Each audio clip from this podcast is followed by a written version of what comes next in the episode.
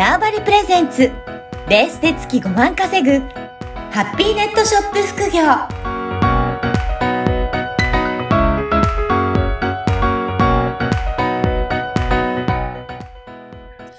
こんにちは、小ラボの岡田です。こんにちは。可能性を広げるネットショップアドバイザーのおじろです。おじろさん、今回もよろしくお願いしますよ。ろしくお願いします。はい。今回はどういったテーマでお話しいただけるでしょうか？そうですね。えっ、と、商品の価格ってどのようにしてつけたらいいのかっていう質問あが非常に多いので、あ、はい。あの、その部分のお話をしたいと思います。そうですよね。あの、高くつけると売れないし、安はいくすると利益が少なくなるし、そうですね。どのぐらいがいいのって、やっぱりここが結構難しいところでもありそうですけどね。はい、そうですよね。うん。これ何か参考になるような、なんか指標なのか考え方なのか、なんかあるんですかね？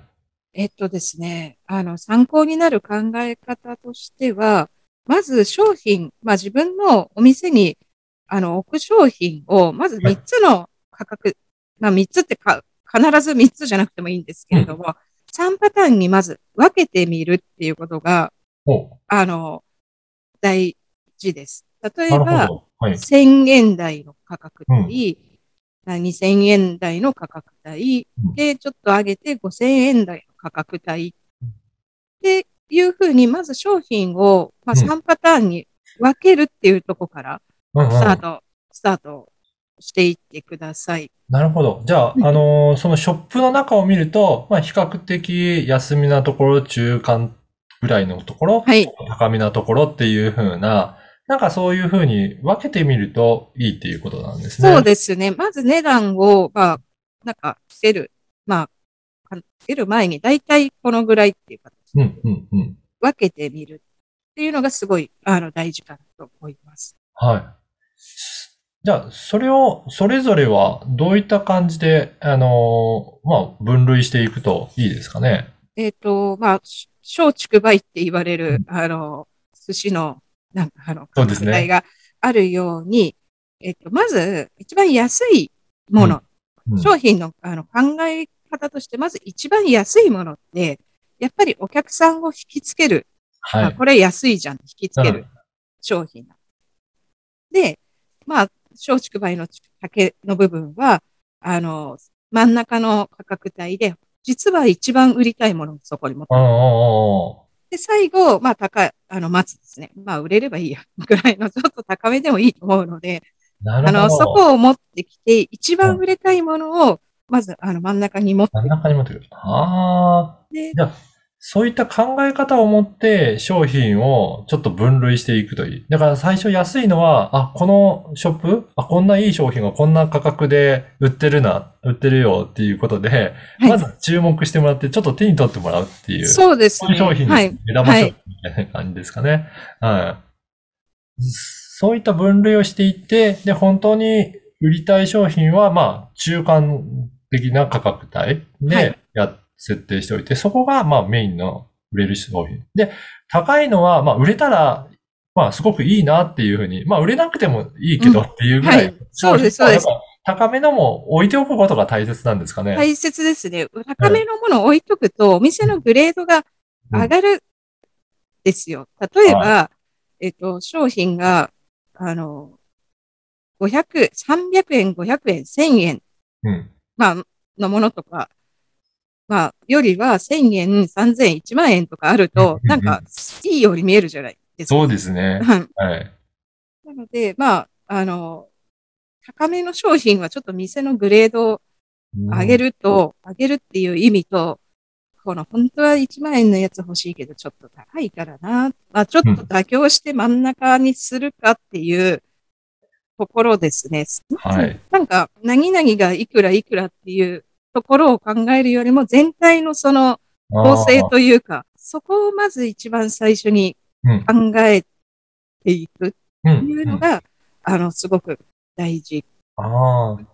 じゃあ、一個一個の商品の価格を、まあ、細かくどういうふうにしてやろうって、まあ、ここで利益をどう取ろうっていうよりも、トータルで、えー、売り上げが上がっていって、はい。利益が取れていくような考え方でいいっていうことなんですそうですね。結局、この商売って、その日その日の売り上げじゃなくって、いまあ、期間もですけど、一年通してうん利益がいくら出たかとか、はい。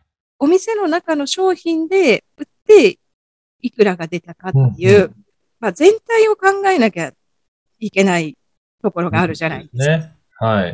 でただ、まあ、その目の前にある商品が利益がいくらで売れたかっていうのは、うん本当、あの、た、ただのもの、物売りというか、本当商品をこう、売ってるだけになっちゃうので、まずこう、ちょっと運営するっていうことは、全体を見る。全体見ると、あのまあ、意外と、なんあの、他のこと見えてきたりとか、うん。これってなんか全然利益が取れてなかったなと思っても、はい。例えば、もう、それが、お客さん引きつけるための宣伝費だと思えば、ああ、はい。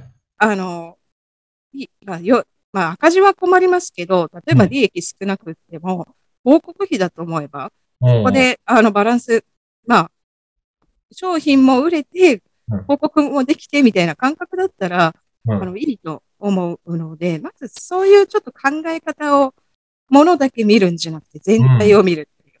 あ、いうことですね。はい。確かにその商品があることによって、みんながショップに訪れてくれれば、はい。まあ別にそれ、そこですごく利益取れなくても、みんなが来てくれて他の商品見てもらって、はい。まあ買うきっかけになってもらえれば、それはいいんじゃないかっていうふうに思いそうです。ね。そうです、そうです。うでん。まあ、そういう商品のことを入り口商品っていう名前であの言うんですけれども、うん。まず、あの、まあ、普通にリアルのお店、あの、回ってても、外になんかワゴン販売とかしてるじゃないああ、ありますね。はい。ああ、あのーそこでなんかちょっとこれ安いじゃんと思って中見てみようかなって来てくれればはい。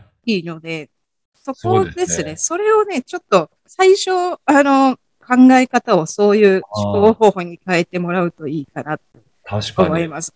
ううちの近くのスーパーでもですね、結構卵がある日は安く売るっていうのがある曜日だったりがすると、はい結構その日お客さんいっぱい入ってて、うん確かに いろいろ買い物してるなっていう。そうですよね。卵はあっという間に売られるかもしれないんですけど、はい。この商品以外のところも、やっぱり皆さん買って帰ってらっしゃるので、うんお客さんがいっぱい来てるなっていう、賑わってる感じもすごく出てるから、はい。あなんかそういった考えで自分のネットショップも作っていくっていうのは大切なんだなって思いました。そうですね。そう。うん。で、その最初にお客さん引きつける商品っていうのは、なるべく自分のお店の特徴がわかるようなものがいいですね。はい。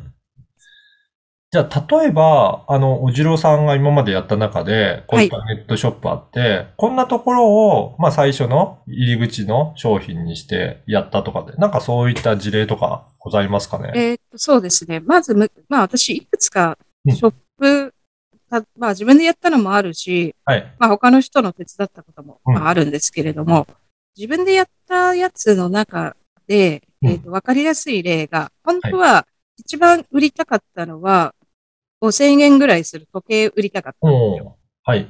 で、イタリアの時計なんですよ。